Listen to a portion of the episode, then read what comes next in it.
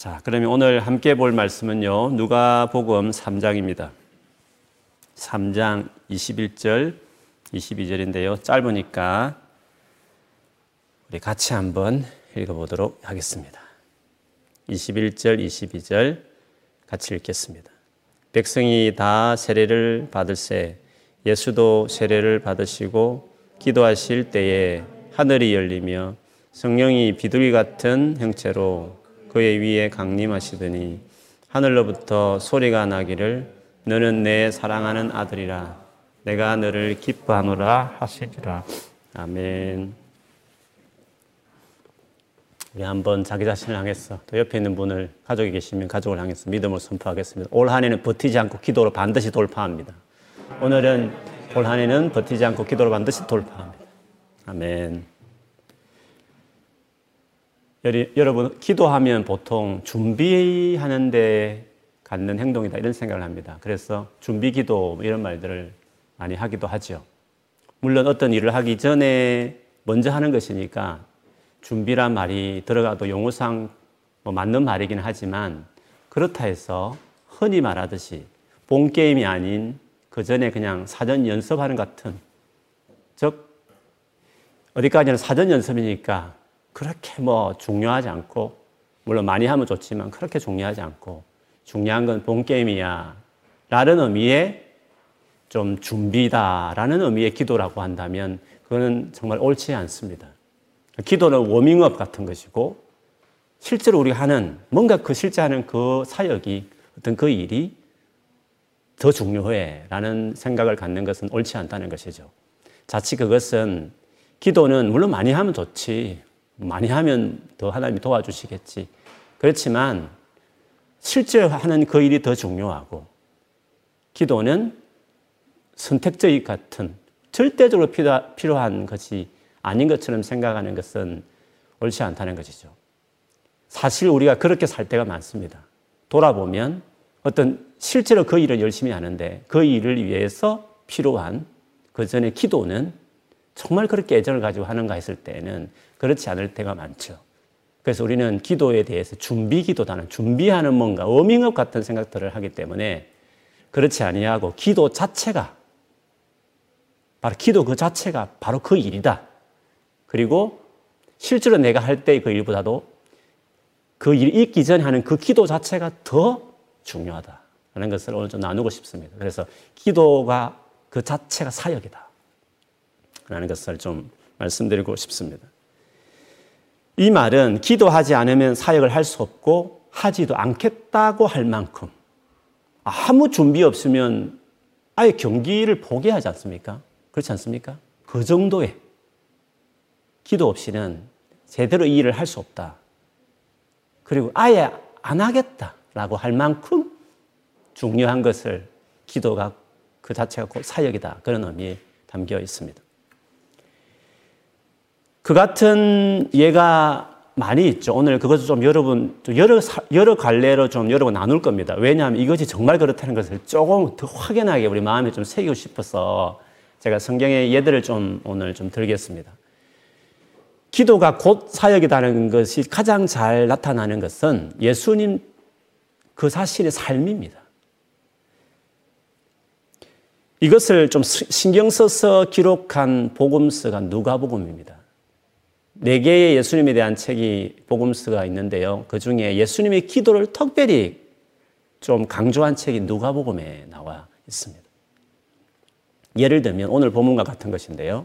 예수님이 세례를 받는 세례 요한에게 세례 받는 장면이지 않습니까? 그래서 다른 복음서 같은 데 보면 예를 들면 마태복음 같은 데 보면 세례 요한이 세례 받는 요단강 예수님 가셨죠. 요한이 보고 왜 당신이 내게 세례 받습니까? 내가 당신에게 세례받아야지요. 그랬더니 예수님이 아니야. 그냥 하라고. 이것이 옳다고. 그래서 이제 세례를 주는 일이 나타나는데 그렇게 세례를 줄 때 놀란 어떤 신비로운 일이 있었잖아요. 하늘이 먼저 열렸습니다.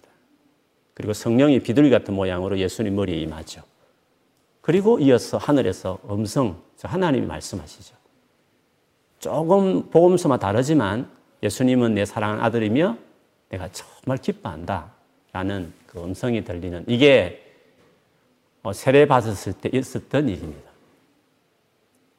그래서 이 성령이 임하는 이 사건이 복음서에는 그냥 세례 받을 때 하나님이 내렸다 이렇게 되어 있지만 누가복음은 다릅니다. 성령이 임한 그 사건이 예수님의 기도 때문이었다라는 것을 이야기하는 거죠. 누가복음을 다시 보시면 예수도 세례를 받으시고 기도하실 때에 하늘이 열리며 성령이 비둘같이 내렸다 했습니다. 우리가 보통 예수 영화 보면 그냥 세례받고 일어서지 않습니까? 그럼 성령이 내리지 않습니까? 그런데 누가복음 버전이 하면 요단강에 세례받을 때 예수님이 그 강가에서 무릎 꿇고 얼마간인지 모르지만 기도를 했다는 것입니다. 기도를 하자 하늘 문이 열리고 성령이 내려서 그 다음에 사역이 이어졌다고 이야기하는 것입니다. 그래서 이 누가가 똑같이 누가가 기록했던 복음서가 누가복음인데 또 다른 책이 사도행전이지 않습니까? 사도행전을 보면 하나님이 약속하신 성령이 제자들이 어떻게 내렸냐 하면 역시 열흘 동안 간절하게 모여서 기도함으로 이루어지지 않습니까? 그래서 성령은 곧 기도 이후에 일어난 어, 사건이라는 것이 이제 역사적인 뭔가 관행처럼 될 정도로 나오게 된 것인데 누가복음이 그것을 이야기하는 것입니다. 여러분 성령이라는 것은 즉 성령의 권능이라는 것은 사역 자체를 판가름합니다. 근데 그 성령이 어떻게 내렸다고 누가복음에 의하면 기도의 결과였다. 그러므로 기도 자체가 아예 사역의 가장 중요한 핵심인 성령을 내리겠다라는 것을 볼 때에 기도가 사역 그 자체라는 것을 이렇게 보여주는 것입니다. 누가복음 다른 데를 보면요. 5장 15, 16절에 보면 예수님이 그 이후에 사역을 많이 했죠. 그 소문 듣고 수많은 사람이 모였다는 거죠. 그런데 모였을 때 그 모여진 무리들이 되게 건강한 무리였습니다. 생각이 바른. 진짜 하나의 말씀을 듣고 싶은. 그런데 주님이 기도할 목적으로 그 사역을 멈추는 일이 있습니다. 예를 들면 누가복음 5장 15, 16절 읽어드리면 이렇습니다. 예수의 소문이, 소문이 더욱 퍼짐에 수많은 무리가 말씀을 듣고 말씀을 듣고 자기 병도 고침을 받고자 하여 모여 오되 예수는 물러가사 한적한 곳에서 기도하시니라. 단순히 뭐 병 고치고 싶다. 어, 배고픈 거 채워주는 기적을 베푸니까 한번 가보자. 이런 것이 아니라 여기 나오는 무리들 말씀을 듣고 자는 것이 먼저였습니다. 그러니까 어떻게 보면 건강한 성도들이죠. 건강한 청중들입니다. 이들에게 말씀을 잘 전하면 많은 사람이 회심하고 구원받을 수 있는 절호의 기회지 않겠습니까? 사역을 본다면 찬서 중에 찬서요. 정말 귀한 타이밍이 이거죠. 주님은 그 사역보다도 그들을 떠나서 한적한 곳에 가서 기도하시는 그 기도라는 그 사역이 그때는 우선이었다는 걸 보면 기도를 주님은 어떤 중요한 절호의 찬사 같은 사역보다도 더 앞세웠다는 점에서 예수님은 역시 기도를 우선시했다는 것을 그 장면에서도 보여줍니다. 또 다른 누가복음 버전에 의하면 여러분 변화 산상이라는 게 있지 않습니까? 그 사건이 예수님 십자가 죽음을 앞두고 있는 사역을 보면 말, 말년쯤 있었던 일이거든요. 그 말년 때 어떤 일이 있었냐면 예수님 개인을 봤을 때는 십자가 죽음을 앞두고 있으니까 인간적으로 되게 마음이 그렇게 편하지 않았습니다. 그래서 게세마네 동산 올라가서 기도하기 전에 막 죽겠다. 죽을 지경이다. 너무 고민된다.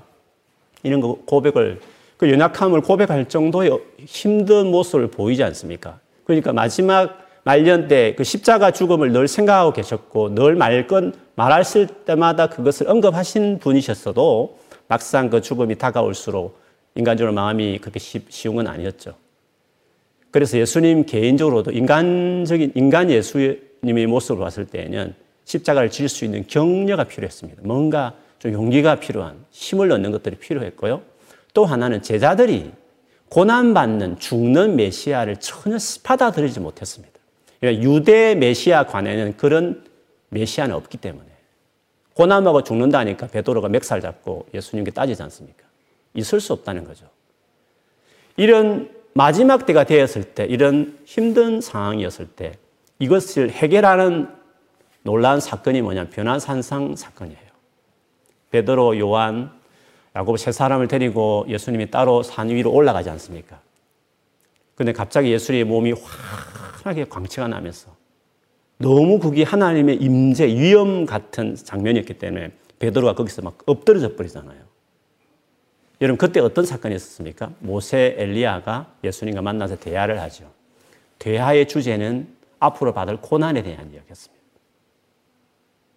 그리고 그 광경을 보자 그 현장에 있었던 베드로가 너무 황홀해서 주님 제가 당시 세 분을 위해서 텐트 세 개를 쳐서 아 여기서 그냥 삽시다.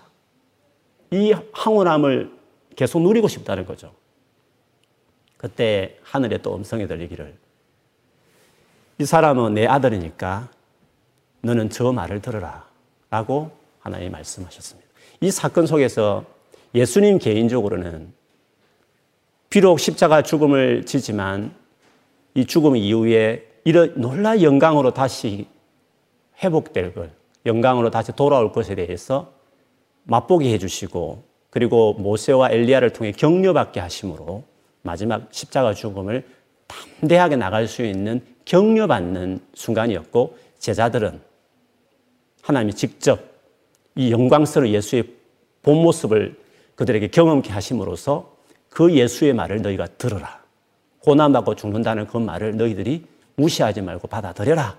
라고 제자들을 정지시키는 이 작업을 그 변화산상에서 있었던 것이었죠. 근데 이 놀라운 사건이 어떻게 일어났느냐? 누가복음 9장 28절 29절에 보면 이 말씀을 하신 후 8일쯤 되어 예수께서 베드로와 요한과 야고보를 데리고 기도하시러 산에 올라가사 기도하실 때에 용모가 변화되고 그 옷이 휘어져 광채가 나더라.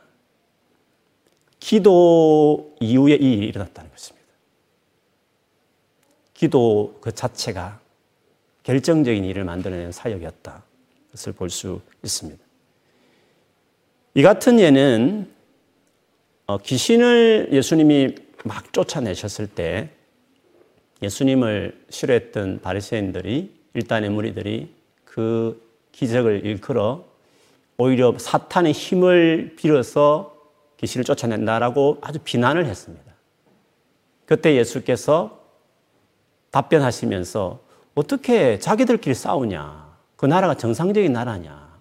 그 나라가 제대로 유지되겠냐? 라고 말씀하신 다음에 한 가지 비유를 듭니다. 이 귀신이 쫓겨나가는 사건은 이런 의미라는 거죠. 마치 어떤 한 집안을 들어가서 그 집안에 있는 물건을 다 자기 것으로 삼기 위해서는 그 집안에 최고 힘센 강한 자를 결박을 해야 된다. 그 다음에 그 집안의 것을 가지고 나오는 거지. 그 강한 사람이 멀쩡했으면 어떻게 물건을 가지고 나오겠냐. 라는 말씀을 하셨죠. 그 말은 이 귀신 쫓겨나가는 이 현상은 그 전에 강한 자를 결박을 했기 때문에 지금 그 사로잡혀 있던 많은 영혼들을 치유받고 건져내고 빼앗아오고 그렇게 한다는 거죠. 그러면 이 귀신을 쫓아내기 전에 이런 사역을 하기 전에 강한 자를 결박하는 일이 있었다는 것이죠. 그 강한 자를 결박하는 일이 언제 있었죠, 예수님께는? 많은 신학자들이 공통적으로 말씀하시기를 예수님이 40일 동안 광야에서 시험 받으실 때 금식하고 있을 때 사탄이 시험하지 않습니까? 그때 예수님이 그 사탄과의 시험에서 물리치고 이겨내신 그 사건을 바로 강한 자를 결박한 사건이었다. 이렇게 해석을 해요. 그 사건 이후에 이제 본격적으로 막 사역하면서 귀신 쫓아내기 시작하거든요. 그러면 그 40일 동안 있었던 금식 기도는 사역의 준비가 아니라 결정적인 사역을 그때 한 것이옵니다. 그 사역이 있었기 때문에, 기도라는 사역이 있었기 때문에 그 이후에 다른 사역들이 결과적으로 나타났다. 이렇게 이야기할 수 있는 거죠. 구약에서 굳이 예를 든다면 이스라엘 백성이 애굽에서 막 나오고 나서 그 전쟁을 경험하지 않습니까? 전혀 준비가 되어 있지 않았어요. 않았죠. 아말렉 족속이 뒤에 쳐져 있는 어린아이, 노약자, 임산부들을 치잖아요. 그런 위급한 상황에서 모세가 여호수아에게 급히 젊은이들 데리고 일단 전쟁에 들어가라. 그러고 난 이후에 모세는 아론과 후를 데리고 높은 산에 올라가지 않습니까? 그 유명한 두 손을 들면 여호수아가 밑에서 이기고 너무 피곤해서 손을 내리면 여호수아가 그 전쟁에서 졌다는 거죠. 우리는 그걸 보면서 사역이 무엇에 의해서 결정되냐는 거죠. 여호수아의 열심, 열심히 일하는 그 어떤 일, 열심히 뭐 공부하는 그 어떤 그 현장, 열심히 사람 붙들고 뭔가 설득하는 그 인간관계, 그게 아니라 그 사역과 직접적이지 않고 그 사람과 직접 맞닥뜨리지 않는 현장이지만 하나님 앞에서 피곤하리만큼 손이 피곤하리만큼 그렇게 기도하셨던 모세처럼 기도가 실제 어떤 인간관계든지 일이든지 공부든지 간에 나의 진로든지 간에 그거를 결정하는 것이었다. 그래서 여호수아의 인간적인 열심히 싸우는 싸움보다도 직접적인 그 현장에 사는 그 사역보다도 하나님 앞에 모세의 그 기도가 결정했다. 기도가 제일 중요한 사역이지 어떤 사역을 위한 워밍을 하는 준비가 아니라는 거죠.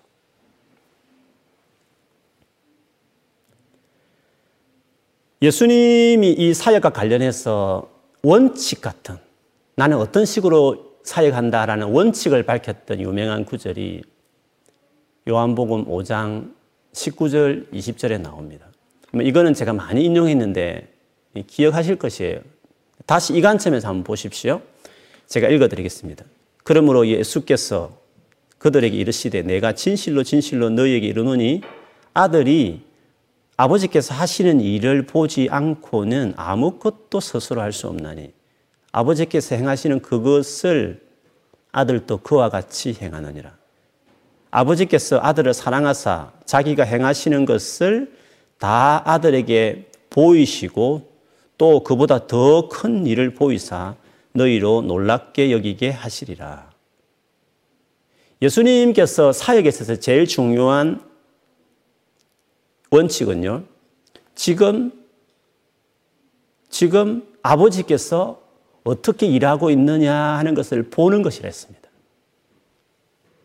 아버지가 지금 무슨 일을 하고 있지 하는 것을 보고자 하는 그게 제일 중요하겠습니다. 만일에 그것이 보이지 않으면 자기는 아무것도 할 수 없다고 말했습니다. 아버지께서 하는 일, 그 일을 나는 한다. 근데 아버지는 나에게 많은 일을 보였고 앞으로 더 보여줘서 더 큰 일을 너희들이 경험하게 될 거다라고 말씀하셨습니다. 그러므로 예수님 스스로 하는 일보다도 아버지께서 무슨 일을 하고 있느냐 그 자체, 그게 더 중요하다고 예수님 말씀하셨죠. 근데 여러분, 내가 뭔가 열심히 뛰고 계획하고 달려가지만, 그러나 내가 막 열심히 하는 것보다도 아버지께서 내 삶 안에, 내 지금 하는 공부에, 내가 하는 일에, 가정에, 내가 지금 계획하는 모든 것에 아버지가 어떻게 일하고 있나? 지금 현재 아버지께서 어떻게 움직이고 있나? 그것을 보지 못하면 나는 아무것도 할 수 없다. 라는 이 예수님의 태도가 오늘 말씀인데 어떻게 그걸 알 수 있습니까, 여러분? 어떻게 아버지가 어떻게 움직이는지, 지금 나의 삶의 현장에서 어떻게 움직이는지, 지금 기도하고 인간관계 안에서 하나님이 지금 어떻게 역사하고 있는지를 내가 어떻게 알 수 있습니까? 가장 중요한 루트는 기도입니다. 기도할 때에 그때 하나님이 어떻게 지금 하고 있는지가 느껴지는 겁니다. 어떤 식으로 내가 그걸 알게 되는 거죠. 사실 저의 사역의 터닝 포인트 같은 어떤 계기도 이 차이를 알게 됐을 때 사실 있었어요. 그 전에도 주님이 열심히 했죠. 열심히 계획 세우고, 뭐, 모임 만들고, 언론하고, 물론 기도도 했죠. 근데 기도의, 그때 기도는 준비 기도였습니다. 그런데, 뭐좀 오래됐지만, 한, 음, 하여튼 몇, 몇십 년 된, 20년 됐는지 모르겠습니다. 하여튼 오래 전에 이 생각을 제 안에 제 인격 속에 확실하게 깨달은 다음에 이제는 하나님이 지금 무슨 일을 하고 있느냐 이게 이걸 아는 게 제게 제일 중요합니다. 그래서 어떤 사역도 하나님이 하고 있다는 확신이 안 들면 열정이 안 생기는 거죠. 근데 그거는 다 하나님 앞에 섰을 때, 기도시든지 말씀 묵상이든지 하나님 앞에 계속 주목하고 내 마음을 쏟고 머물면서 그 주대심을 바라보면서 머물 때 주님이 다 마음을 주시는 거죠. 딱 마음을 주시면 그게 열정이 돼요. 그리고 열심히 그때 계획을 세우는 겁니다. 준비하고 움직이고 그러면 하나님이 그걸 블레싱이 있어요. 좋은 결과가 있어요. 무사히 잘 끝났다가 아니라 너무 좋았다. 생명력 있다 할 만한 하나님 임재가 있는 그 일들을 이제 많이 경험하게 되면서 계속 하나님이 뭘 원하시는가 그게 저에게 제일 중요한 거죠. 하나님이 지금 무엇을 하고 있는가, 어떻게 움직이고 있는가. 하나님 언제나 앞서가는 분이거든요. 제 삶에 우리 교회 계속 비전을 외치는 모든 것도 하나님이 계속 뭔가 하고 있는 일들이기 때문에 제가 열정이 식을 수가 없는 거죠. 막 더 열심히 해야 될 텐데 못 따라주는 제가 이제 아쉬울 뿐이지. 어쨌든 사역의 우선은 하나님의 움직임을 아는 건데 그거는 기도 안에서 결정. 그 사역의 중요한 방향성은 기도하면서 이미 결정되는 것입니다. 기도 안 하고 열심히 하면 헛다리 잡는 겁니다. 생고생만 하고 자기 딸은 열심히 주를 위해 산다 했지만 사실은 헛발질 한것 같은 삶을 살 수도 있는 것이거든요. 그 사역에 제일 중요한 것은 주님은 노는 분이 아닙니다. 뒷, 짐지고 결점하는 그런 어, 자질 없는 간판 사장이 아닙니다. 현장에 직접 뛰고 있습니다. 하나님은 지금. 우리도 훨씬 먼저 현장에 앞서서 뛰고 있었습니다. 출애굽도요, 모세 전부터 훨씬 하나님 먼저 뛰고 있었습니다. 아브라함 등장하기 전부터 훨씬 먼저 생각하고 뛰고 있었습니다. 그래서 늘 그걸 알아야 됩니다. 하나님은 내보다 먼저 움직이고 있다. 난 뒤에 들어와가지고 그걸 보고 있는 겁니다. 내가 다 준비해가지고 도와주세요. 아닙니다. 하나님 먼저 하고 있는 거예요. 여러분 인생에 대해서도요, 하나님 다 준비하고 있습니다. 지금 여러분이 지금 움직이고 있는 겁니다. 그래서 그걸 알아야 하는 겁니다. 그걸 따라가는 게 중요한 겁니다. 그 focusing을 잘 맞춰야 하는 겁니다. 그것이 어떻게 진행된다고요? 기도 안에 가능한 겁니다. 기도가 아예 사역 자체면 제일 중요한 사역이라는 것이죠. 이런 것을 잘 보여주는 또한 예는 예수님의 제자들의 삶입니다. 3년 동안 예수님과 같이 지냈으니까 예수님이 뭘 중요하게 생각하는지를 누구보다 잘 알 거 아니겠습니까? 제자들이 본 예수님의 모습에서 정말 기도를 중요하게 그들은 생각하고 있었냐. 기도 시리즈 설교하니까 또 새삼스럽게 기도를 강조하는 것을 보일지 모르지만 정말 예수님의 삶에 기도가 우선이었나 하는 것을 알 수 있는 한 케이스가 있습니다. 그 제자들이 예루살렘 교회 리더였을 때였습니다. 열심히 교회가 부흥했습니다. 그런데 그 당시도 가난한 사람들이 많다 보니까 과부를 구제를 해야 되는데 해외에서 살다가 들어온 이민자 가부, 즉 헬라파 가부들이 명단에 자꾸 빠지는 겁니다. 그래서 그들이 불평이 많았죠.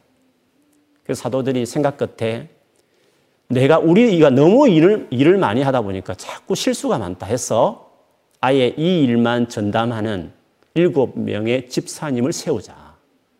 라고 말한 다음에 사도인 우리들은 진짜 원래 중요한 본질적인 사역에 이제 하겠다. 하고 하면서 이렇게 말을 하죠. 우리는 오로지 기도하는 일과 말씀 사역에 힘쓰리라 하니. 말씀 사역보다 먼저 가는 게 뭡니까? 먼저 앞세워서 말하는 게 뭡니까? 기도하는 일과 말씀 사역이었습니다. 말씀 사역보다도 기도하는 것이 먼저라는 사실은 기도가 더 중요하다 이 뜻입니다. 무슨 말이냐면 말씀 사역은 기도로 결정이 되는 것이기 때문에 그렇습니다.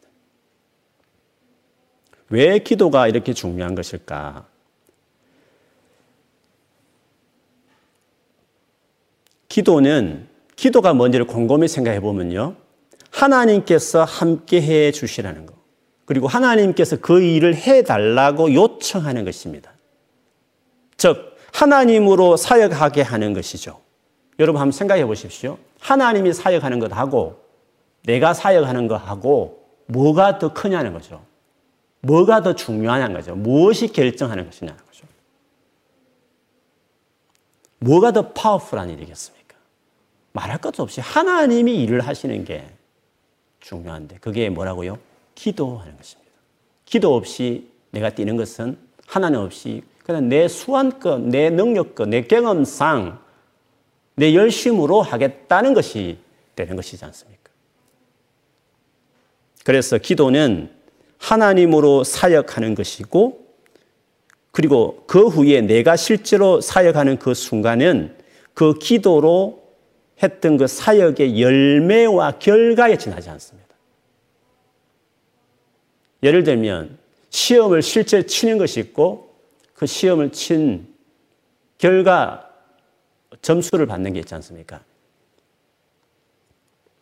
그래서 기도라는 것은 실제로 시험을 치는 것이고 나중에 내가 그 일을 하는 것은 그 시험 결과를 받는 것과 똑같은 것입니다. 그러면 기도 없이 무슨 일을 한다는 것은 시험장에 나타나지 않는 채로 좋은 점수를 얻겠다는 것과 똑같은 것입니다. 이미 기도 때부터 그 이후의 사역은 결정되는 것입니다. 그냥 내 수완껏 살아가는 인생이 될 것이냐, 하나님이 온전히 당신의 수완으로 그 일과 인생을 채울 것이냐를 결정하게 되는 거죠. 누가복음 그 역시 기도를 강조한 누가복음 6장 12절 13절에도요. 예수님이 12명의 제자를 사도로 임명하는 장면이 나옵니다.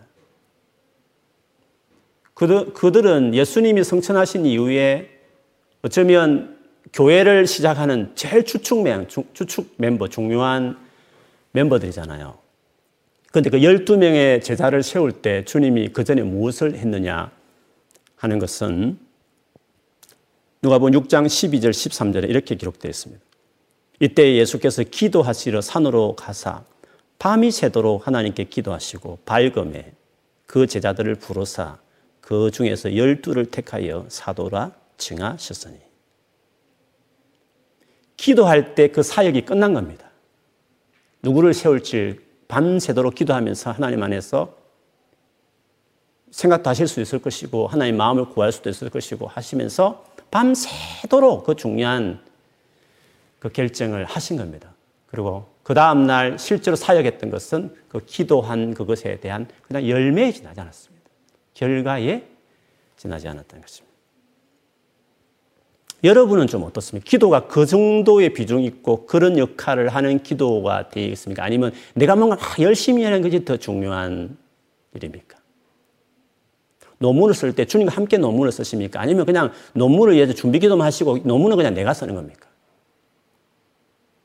실제로 그 한 일 자체를 주님과 함께 하는 그리고 그 일이 되게 하는 것도 정말 하나님에 의해서 되어지게 하는 그 어느 가정도 준비 전에는 주님과 기도했고 그 이후에는 내가 하고 이런 식으로 구분되는 것입니까? 아니면 그 일 자체를 시작하기 전에 이미 기도 안에 성부가 걸고 해 나가면서도 계속 주님과 함께 순간순간 아이들 주셔서 하고 순간순간 어떤 타이밍 때문에 주님도 도와주시고 하시면서 주님이 쓰셨다. 주님이 이루셨다. 빈말하지 않고 진짜. 근데 립 서비스로 주님이 은혜입니다. 그 말이 아니고 진짜 주님이 하셨다. 이거는. 라고 말할 수 있는 삶이냐 하는 거죠. 저에게 가장 근접한 일이라면 저는 설교 부분에 그렇습니다. 설교 부분에 젊을 때는 그랬습니다. 뭐 주석 보고 머리 맞대고 너무 그 뭡니까 설교문 작성하고 또 고치고 또또 어미 넣고 우리 성도들 입장에 맞추고 뭐 그렇게 하는 일이 많았죠. 지금은 물론 뭐 객관적인 사실을 알기 위해서 주석 당연히 많이 보고 충분히 의미, 본문의 의도가 완전히 내 안에 들어온 상태가 되는 노력은 물론 하죠.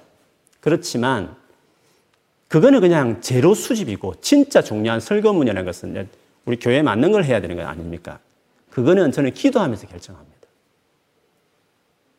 너무 설교문 작성하는 것은 한 시간 것 끝냅니다. 그 전에 많은 시간은 수, 그 다섯 시간, 여섯 시간이든지 뭐 하루든 이틀이든 간에 설교문을 그때 작성하지 않고 해봐야 또 고치고 해봐야 또 고치고 그거는 뭐 그 좋은 말 만드는 것은 의미가 없는 것이니까 메시지가 되려면 예언적인 메시지가 되려면 하나님 마음이 그 본문을 통해서 직접적으로 주어져야 되는 것이니까 그거는 하나님 마음을 얻어야 되는 것 아닙니까? 그러니까 기도하면서 결정할 수밖에 없는 거거든요. 그래서 계속 기도하면 뭐 어떨 때는 뭐확 주어지고 어떨 때는 뭐 이틀 해도 안 되고 하지만 아니 조금만 점만 보여주시고 뭐 적당한 몇 달락만 보여주시고 뭐 그때만 다르게 다룰 수 있는 거잖아요. 근데 기도하면서 처음부터 끝까지 서론부터 결론까지 기도하면서 그냥 하나도 작성하지 않고 쭉 그냥 머릿속에 하나님이 이제 정리시켜 주는 거죠. 시작할 때는 이런 말을 시작하고 이런 이하를 들고 있던 구, 이런 구절을 인용하면 좋겠고 이것들이 기도하면서 그냥 내 머릿속에 하나의 설경을 쭉 그냥 작성하는 거죠. 그리고 딱 일어서서 한 시간 만에 작성하는 거죠. 물론 나중에 뭐 수중하고 말을 좀 부드럽게 하고 이런 거는 좀 더 하겠지만 그래서 저는 설교문은 하나님이 제게 주신다 이런 생각을 해요. 그래서 저도 설교 준비하면서 새로 배운 거죠. 아, 이런 의미구나. 아, 이런 마음이 있구나. 저도 설교 하나하나가 저도 하나님께 먼저 배운, 새롭게 하나님께 먼저 듣고 하는 것처럼 저도, 저도 기대, 기대가 되는 거죠. 그러니까. 매번 할 때마다. 그래서 그 사역 자체는 하나님, 하나님 하시는 거죠. 기도하면서 그게 이루어지는 일들이니까요. 한번 우리 자신들을, 한번 여러분 자신들을 한번 돌아보십시오. 기도가 사역 자체냐? 아니면 그냥 준비 기도라고 말하는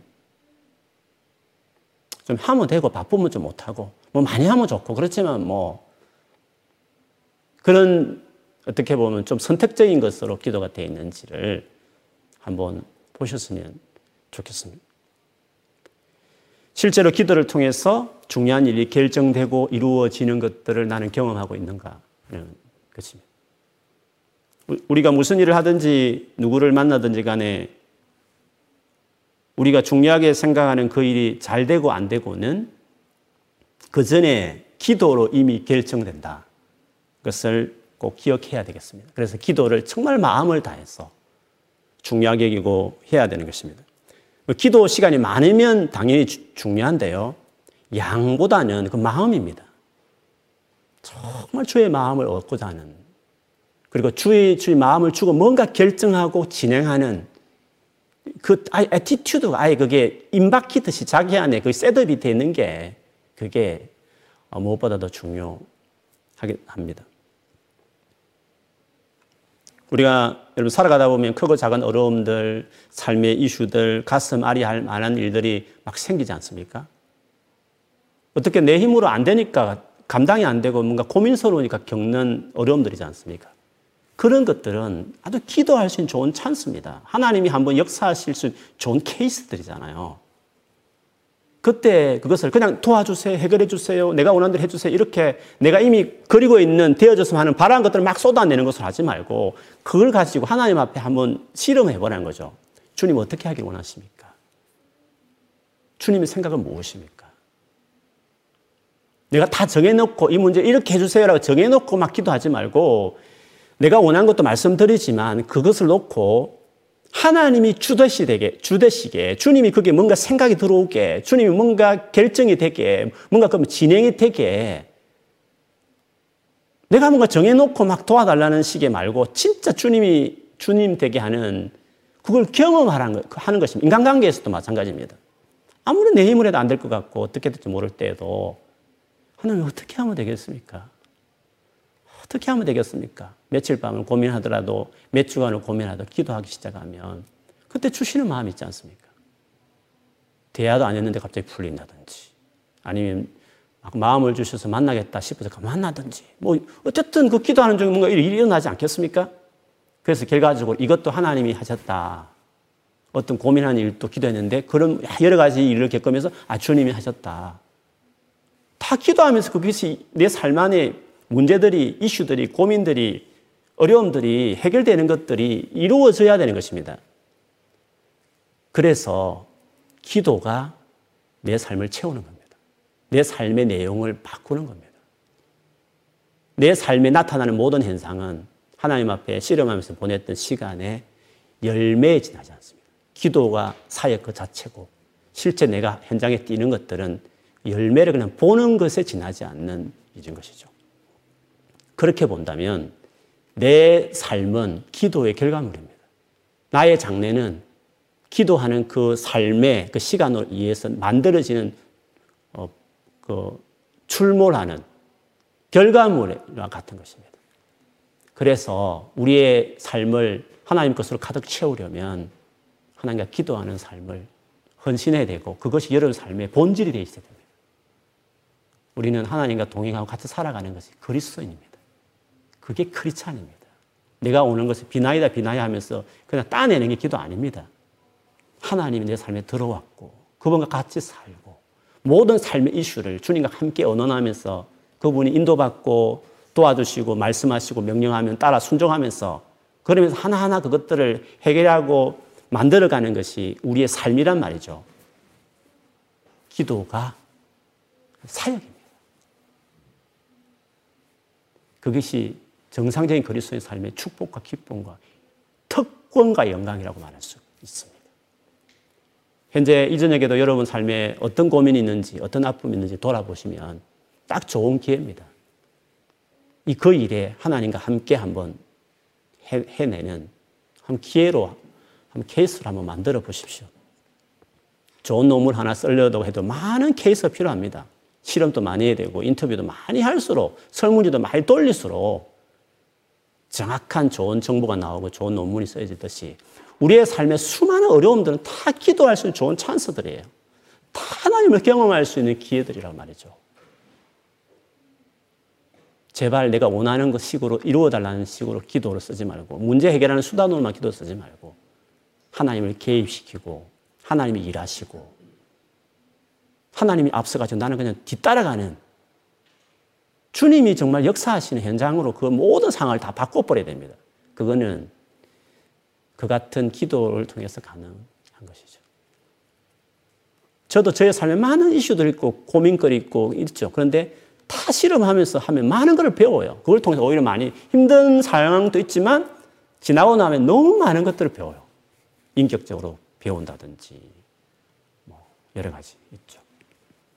오히려 많은 문제 어려움들은 은혜로운 수단을 하나님 은혜를 경험할 수 있는 절호의 찬스들이에요. 하나도 헛된 것이 없어. 우리 삶에 일어나는 많은 사건들은 다 그렇습니다. 기도하는 사람이 되면 가능한 것이죠. 그래서 이제 여러분 오늘 저녁에도 다 기도하세요. 상황들을. 그리고 며칠 밤이든지 몇 달이든지 계속 주님하고 언론하면서 딱 뭔가 가야 될 길을 내가 정한 채로 기도하지 말고 해주세요, 해주세요. 왜 안 해주시지? 아, 주님 정말 나를 사랑하. 이런 아주 수준 낮은 기도하지 말고 내가 원하는 건 당연히 구하지만 하나님이 주인이란 말이에요. 하나님 다 생각이 있다니까요. 주님 뭘 원하십니까? 제가 어떻게 해야 되겠습니까? 주님 좀 도와주시고 가르쳐 주세요. 계속 기도하면 하나님 마음을 주셔요. 뭔가 깨닫게 하신 게 있다니까요. 움직이면 또 되는 거예요. 그렇게 내 삶을 완전히 움직이고 결정하고 채워가는 그런 기도. 그리스도인만 누릴 수 있는 축복. 그렇게 경험하고 살아가는 여러분 되기를 주 여러분 축원합니다. 아멘.